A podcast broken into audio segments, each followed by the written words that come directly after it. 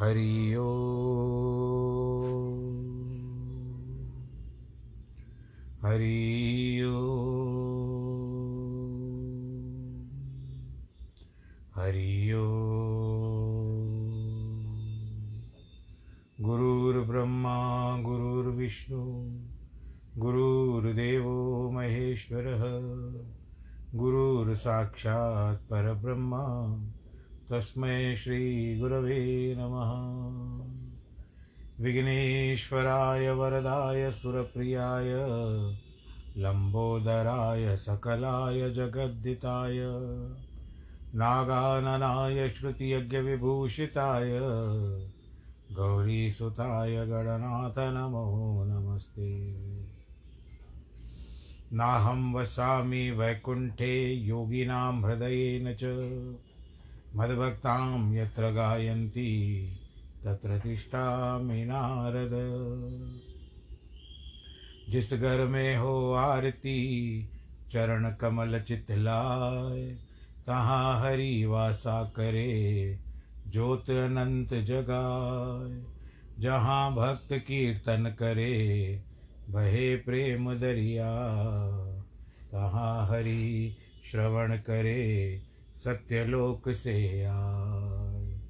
सब कुछ दीना आपने भेंट करूं क्या नाथ नमस्कार की भेंट लो जोड़ूं मैं दोनों हाथ जोड़ूं मैं दोनों हाथ जोड़ूं मैं दोनों हाथ। शान्ताकारं भुजगशयनं पद्मनाभं सुरेशं विश्वाधारं गगनसदृशं मेघवर्णं शुभांगं लक्ष्मीकान्तं कमलनयनं योगिविरदानगम्यं वन्दे विष्णुं भवभयहरं सर्वलोकैकनाथं। मङ्गलं भगवान् विष्णु मङ्गलं गरुडध्वज मंगलम पुंडरीकाक्ष मंगलायस्तनो हरि। सर्वमंगलमांगल्ये शिवे सर्वार्थसाधिके शरण्ये त्र्यंबके गौरी नारायणी नमोस्तुते नारायणी नमोस्तुते नारायणी नमोस्तुते। शांताकारं श्रीकृष्ण गोविंद हरे मुरारे हे नाथ नारायण वासुदेव। श्रीकृष्ण गोविंद हरे मुरारे श्रीमन्नारायण नारायण हरि हरि श्रीनाथ नारायण वासुदेव श्रीनाथ नारायण वासुदेव हे नाथ नारायण वासुदेव श्रीनाथ नारायण वासुदेव। श्रीकृष्ण गोविंद हरे मुरारे हे नाथ नारायण वासुदेव हे नाथ नारायण वासुदेव हे नाथ नारायण वासुदेव। नारायणं नमस्कृत्यं नरं चैव नरोत्तमं देवीं सरस्वतीं व्यास ततो जयमुदीरयेत्। कृष्णाय वासुदेवाय हरये परमात्मने प्रणतक्लेशनाशाय गोविंदाय नमो नमः। सच्चिदानन्दरूपाय विश्वोत्पत्त्यादिहेतवे तापत्रय विनाशाय श्रीकृष्णाय वयं नुमः। यं प्रव्रजन्तमनुपे तमपेतकृत्यं द्वैपायनो विरह कातर आजुआवह। पुत्रेति तन्मयतया तर्वो विनेदुस्त तं सर्वभूतहृदयं मुनिमानतोऽस्मि मुनिमानतोऽस्मि मुनिमानतोऽस्मि। बोलो श्री कृष्ण कन्हैया लाल की जय। श्रीमद् भागवत महापुराण की जय। श्रीमद् भागवत कथा को आरंभ करते हैं कि हे भक्तजनों, इस समय में हम श्रीमद् भागवत कथा के 57वें अध्याय में चल रहे हैं। जिस तरह से आपने कल सत्राजित के बारे में सुना, मणि के बारे में सुना, सत्यभामा के व्रत विवाह और उसके पश्चात भगवान श्री कृष्ण का जामवंती से विवाह इत्यादि, जामवंत से युद्ध करना। अब सुखदेव जी महाराज कहते हैं कि परीक्षित, जब भगवान कृष्ण ने सुना कि लाक्षागृह की आग में कुंती पांडव जल मरे हैं, तो यह जानते हुए कि इस अफवाह में कोई सच्चाई नहीं है, वे बलराम जी के साथ उस समय कुल परंपरा पालन करने के लिए हस्तिनापुर गए। वह भीष्म आदि कौरव आदिपतियों के साथ संवेदना प्रकट करते हुए, वह भी दुख की बात है, सोचते हैं कि विज्ञातार्थोपि गोविंदो दग्धा न कर्ण पांडवान कुंतीम च कुलक्ष करणे सहरामो ययो कुरुन। इधर जब श्री कृष्ण बलराम हस्तिनापुर चले गए, तब द्वारका में अक्रूर और कृतवर्मा को गड़बड़ करने का मौका मिल गया। वे दोनों शतधनवा के पास गए, बोले तुम यह मणि सहस्त्राजित से छीन क्यों नहीं लेते? सत्राजित अपनी कन्या हमको देने के लिए कहा था, लेकिन नहीं दी। शतधनवा अक्रूर और कृतवर्मा के बहकावे में आ गया और उसने सत्राजित को मारकर उससे मणि ले ली। सत्राजित की स्त्रियां रोती रह गई। सत्यभामा अपने पिता की गति देखकर बहुत दुखी हुई। रथ पर चढ़कर हस्तिनापुर पहुंची, जहां श्री कृष्ण बलराम थे, उनको सारा वृत्तांत सुनाया। अब तो रामकृष्ण द्वारका लौटे, मणिहरण करके शतधनवा को सबका से सबक सिखाने का निश्चय किया। शतधनवा को जब रामकृष्ण की योजना का पता चला, तो वह कृतवर्मा के पास गया, बोला मैं संकट में हूँ, मेरी मदद करो। लेकिन कृतवर्मा ने टकासा जवाब देते हुए कहा, बाबा मैंने तुमको छोड़ दिया, हाथ जोड़ता हूँ। भला इतने भावुक शत्रु के सामने, बलवान शत्रु के सामने मैं तुम्हारी क्या सहायता करूँगा? उनसे विरोध मोल कर लेने की सामर्थ्य मुझ में नहीं है, ये तो साक्षात भगवान है। इसके बाद शतधनवा अक्रूर के पास चला गया, उन्होंने भी यही उत्तर दिया। अब तो शतधनवा उस मणि को अक्रूर के पास फेंक दिया और घोड़े पर सवार होकर भाग गया। बलराम कृष्ण ने उनका पीछा किया। मिथिला प्रदेश तक पहुँचते पहुँचते शतधनवा का घोड़ा गिर गया, वह छोड़कर पैदल भागा। कृष्ण ने भी रथ पर तो और बलराम जी ने को छोड़ दिया और स्वयं रोष करके पैदल दौड़े। अंत में उन्होंने चक्र से शतधनवा का सिर काट दिया, लेकिन मणि उनके पास नहीं मिली। कृष्ण बलराम के पास आए, कहते मैं तो शतधनवा को यूँ ही मार दिया, उसके पास तो मणि है नहीं।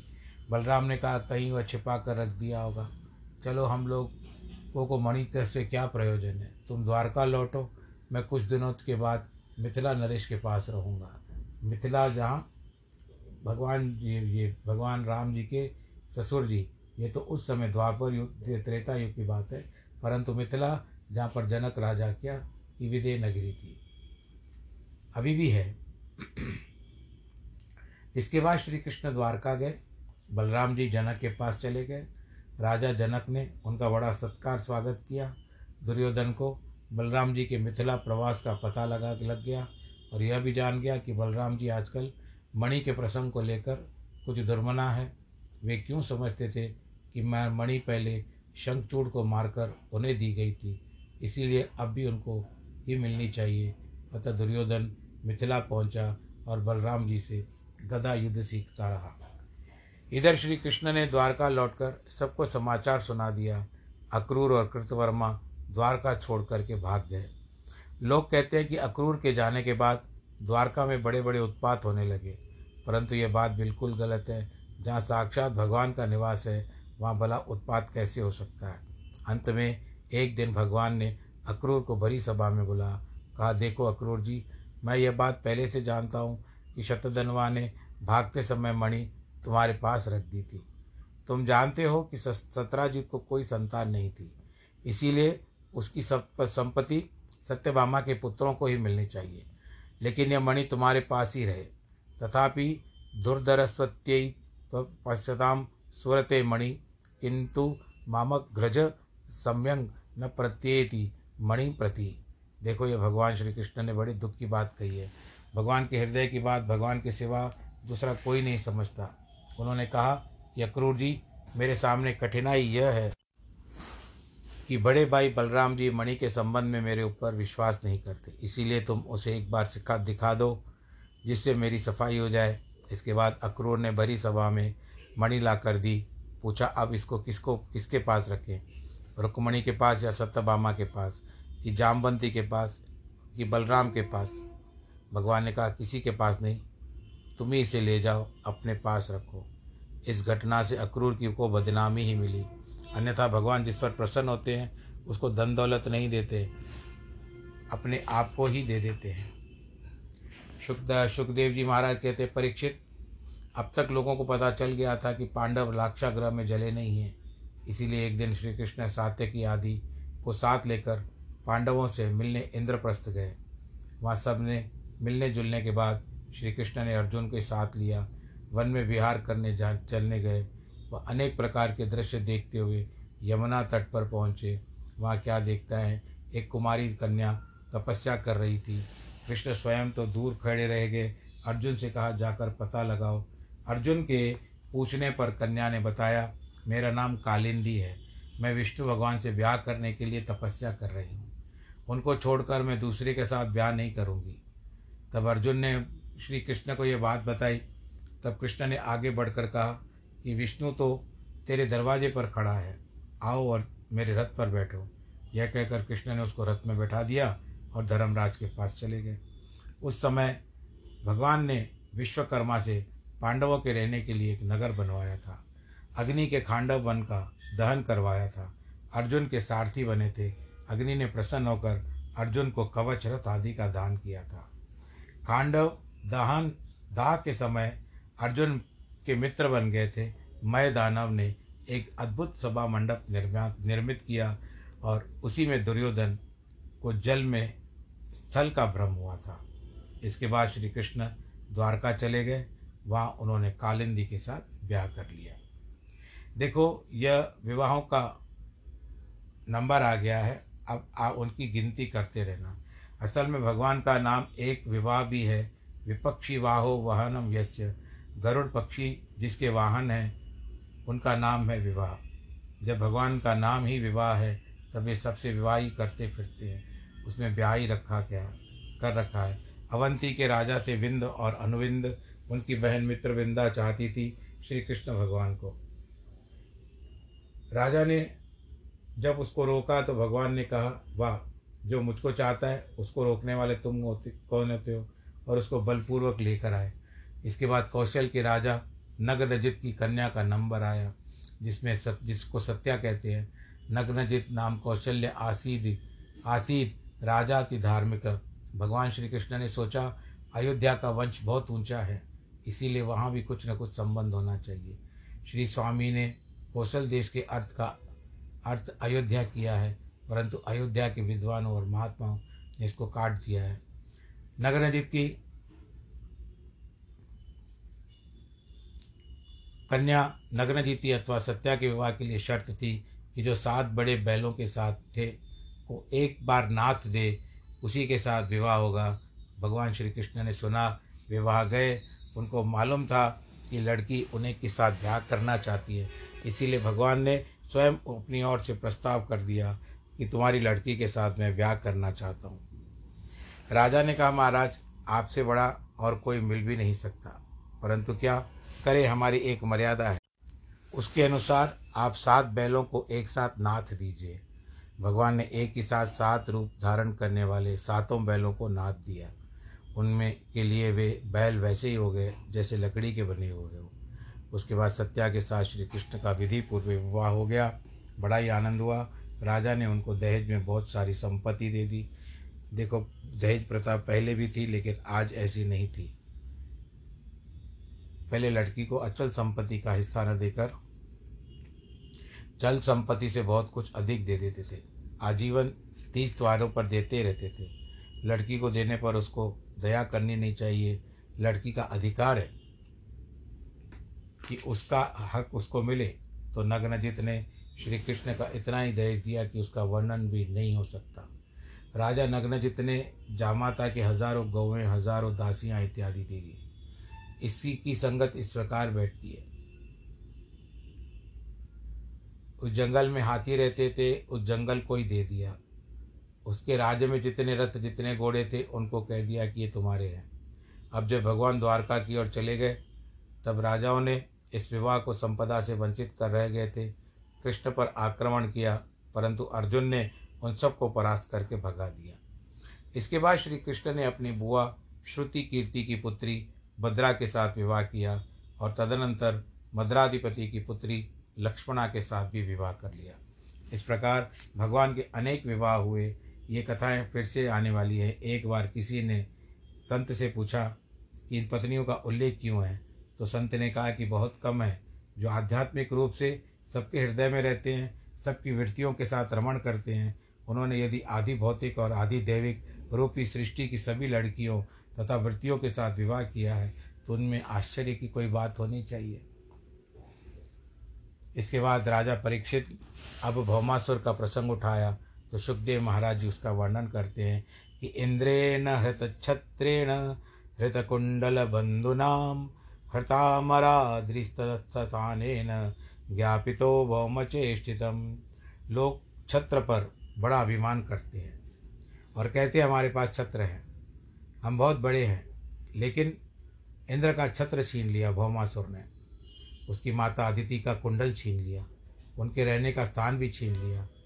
जब उनकी सहायता के लिए भगवान श्री कृष्ण भौमासुर से युद्ध करने जाने लगे, तब सत्यभामा भी उनके साथ हो गई। उन्होंने वहाँ जा कर के उन सभी बड़े बड़े घेरों को तोड़ दिया जो भौमासुर ने अपनी राजधानी प्राग ज्योतिष के पूर्व में रक्षा के लिए बना रखे थे। इसके बाद उसके मंत्री का सिर काट दिया। जब भौमासुर के पुत्र लड़ने आए तो उनको भी मार दिया। अंत में भौमासुर स्वयं आया, उसके साथ भगवान श्री कृष्ण का बड़ा भयंकर युद्ध चला। उसी के साथ शक्ति चलाई, वज्र भी विफल हो गया, लेकिन उससे भगवान की कोई चोट न लगी। जहाँ देखो, अब यह देखो कि युद्ध में भगवान सत्यभामा को क्यों लेकर के गए। भगवान ने वाराह अवतार में भूमि के साथ विवाह किया था, तब से भूदेवी उनकी पत्नी हो गई है। उन्हीं का पुत्र है यह भौमासुर। पृथ्वी देवी ने कहा, महाराज आपका यह बेटा आपके बिना किसी के हाथ से नहीं मरेगा, लेकिन जब तक मैं न कहूँ तब तक इसको न मत मारना। इसीलिए भगवान सत्यभामा को, जो भूदेवी का अवतार है, साथ लेकर के गए थे। जब सत्यभामा ने देखा ये तो हमारे पति पर बहुत आक्रमण करने लगा है, तब उन्होंने कहा आप इसके साथ खेल क्यों कर रहे हो, इसको मार डालो, इसको मार डालो, इसको मार डालो। ऐसा कहा भगवान श्री कृष्ण को सत्यभामा ने। जब भूदेवी की अनुमति मिलते ही भगवान श्री कृष्ण ने भौमासुर का वध कर दिया। असुरों में हाय हाय मच गई। ऋषि देवता ऋषि का वर्धापन करने लगे। वर्धापन माने बधाई देना, इसका अर्थ है बड़े महाराज को आगे बढ़ो। इसके बाद साक्षात भूदेवी कृष्ण के सामने प्रकट हुई। उन्होंने भौमासुर द्वारा छीनी हुई सब वस्तुएं लौटा दी। उसने पंकज नाभ, पंकज माली, पंकज नेत्र, पंकाग्रज, ओम नमो भगवते वासुदेवाय कह करके भगवान जी को प्रणाम किया, स्तुति करने लगी। हे शंख चक्र गदाधर, आप भक्तों की इच्छा से नाना रूप धारण करते हैं। सृष्टि स्थिति प्रलय आप ही कह करते हैं, असल में आपके भीतर कुछ नहीं है। देखो जितने तत्व हैं वे सब वेदांती होते हैं, अद्वैती होते हैं। इसीलिए जब पृथ्वी, जल, अग्नि, वायु, आकाश आदि तत्व भगवान की स्तुति करते हैं, तब अद्वैत परक भाषा का प्रयोग करते हैं। व्यक्ति भले ही द्वैतवादी हो जाए, परंतु तत्व द्वैतवादी नहीं हो सकता। इसीलिए पृथ्वी देवी कहती है कि अहम पयो ज्योति रथानिलो नभो मात्राणि देवा मन इंद्रियाणि कर्ता महानित्यखिलम चराचराचरम त्वयत्यद्वितीय भगवन्यन ब्रह्म। भगवान प्रकृति से लेकर पृथ्वी से लेकर पृथ्वी अर्थात मुझ पर्यंत जो कुछ है आपके अद्वितीय स्वरूप में केवल ब्रह्म है। बुद्धि और मन का भ्रमण है। ब्रह्म के कारण ही यह सृष्टि दिखाई पड़ती है। यह भौमासुर का लड़का भगदत्त आपके चरणों में है, इसकी रक्षा करो। इस प्रकार पृथ्वी की प्रार्थना सुनकर भगवान ने भगदत्त को अभय दे दिया और उसको साथ लेकर उसके घर गए, जहाँ भौमासुर ने 16,000 कन्याएँ इकट्ठी कर रखी थी। उनका संकल्प था कि जब 1,00,000 कन्याएँ इकट्ठी हो जाएंगी तब इनके साथ विवाह करूँगा। श्री कृष्ण को देखते ही उन सब कन्याओं के मन में एक ही लालसा उत्पन्न हुई कि हमारा विवाह इन्हीं के साथ हो जाए, ये इसका अनुमोदन करे। भगवान कृष्ण ने कहा, सबको द्वारका भेज दो। भगदत्त ने सबको रथ, कोष आदि दान दहेज देकर द्वारका भेज दिया। भगवान स्वयं सत्यभामा के साथ इंद्रलोक गए। वहाँ अदिति माता को प्रणाम करके उनका कुंडल दे दिया और इंद्र ने अपनी पत्नी इंद्राणी के साथ श्री कृष्ण सत्यभामा का बड़ा सत्कार किया। विष्णु पुराण की कथा के अनुसार दासियाँ सत्यभामा जी के सत्कार के लिए कल्प वृक्ष एक फूल लेकर आई। इंद्राणी ने आँख से इशारा किया, ये क्या मनुष्यों के लिए? कहाँ ये मनुष्य, कहाँ हम देवता, और ये कहाँ हमारा फूल। स्त्रियों के मन में को बहुत जल्दी समझती है। इसके लिए सत्यभामा समझ गई लेकिन कुछ बोली नहीं। जब वहाँ कृष्ण भगवान चलने लगे, सत्यभामा ने कहा, क्यों जी, स्वर्ग में आकर तुमने मुझे कुछ दिखाया ही नहीं। सुना है कि यहाँ बगीचे बहुत बढ़िया हैं। कृष्ण ने सत्यभामा की बात सुन करके कहा, अच्छा चलो तुमको दिखा देते हैं।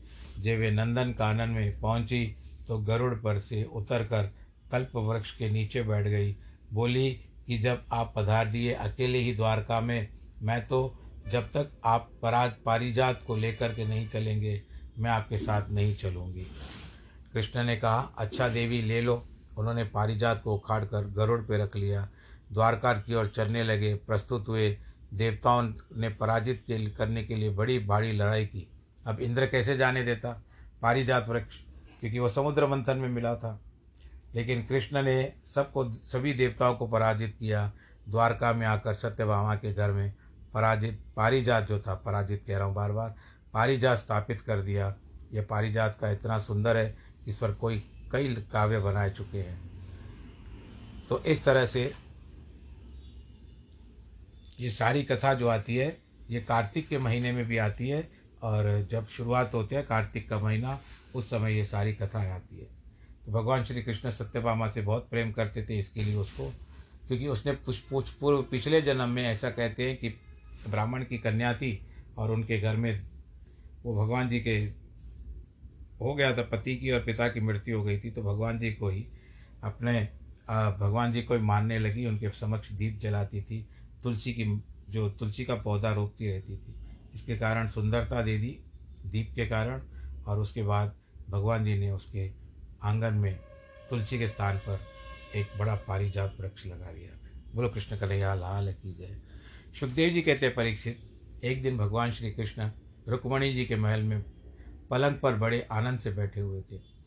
रुक्मणी जी पति पर्यचरत वैष्णो भीष्म व्यजनेन सखी जनेन, अपनी सखियों के साथ अपने हाथ से पंखा जल रही थी। रुक्मणी जी का भवन बड़ा सुंदर है, विविध शोभाओं से युक्त है। भगवान ने कहा, देवी जी आप तो बड़ी सुंदर हो।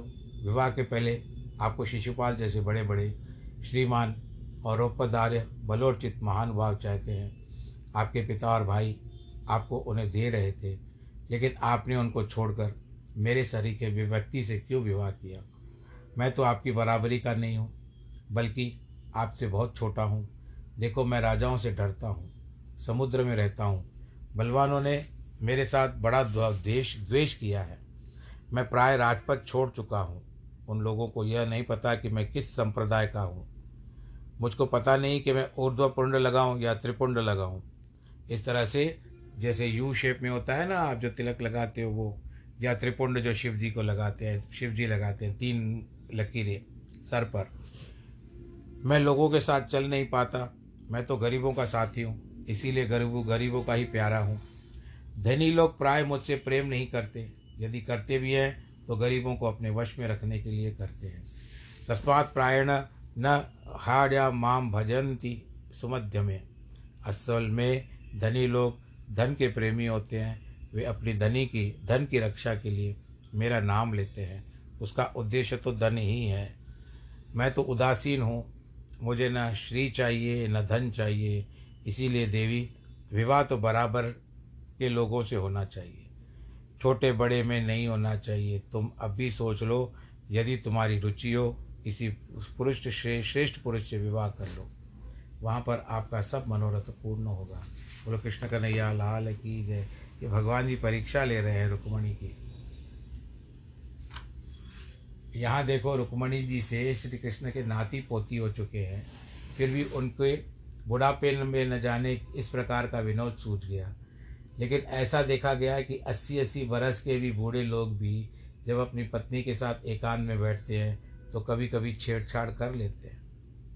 लेकिन कृष्ण तो यहाँ बूढ़े होने वाले नहीं हैं, वे तो बिल्कुल नूतन हैं, उनको नित्य यौवन प्राप्त है। संस्कृत भाषा में यह जो छेड़छाड़ है उसको श्वेली बोलते हैं।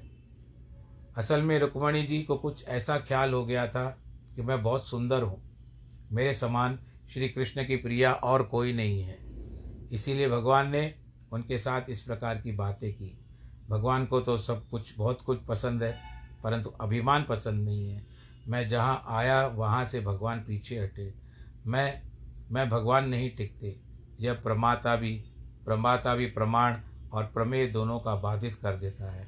आपने यह सुना होगा कि जहाँ मैं है वहाँ हरि नहीं, जहाँ हरि है वहाँ मैं नहीं, और प्रेम गली ऐसी सांकरी जहाँ में समाए दो नहीं। प्रेम की गली जो है बहुत सांकरी है, बहुत पतली है, उसमें या तो मैं रहे या तो नारायण रहे, हरि रहेगा। तो आपको जो रखना है रखिए, परंतु आखिर में काम आने वाला तो हरि ही है। मैं तो आपकी गली में कितने दिन तक चलेगा।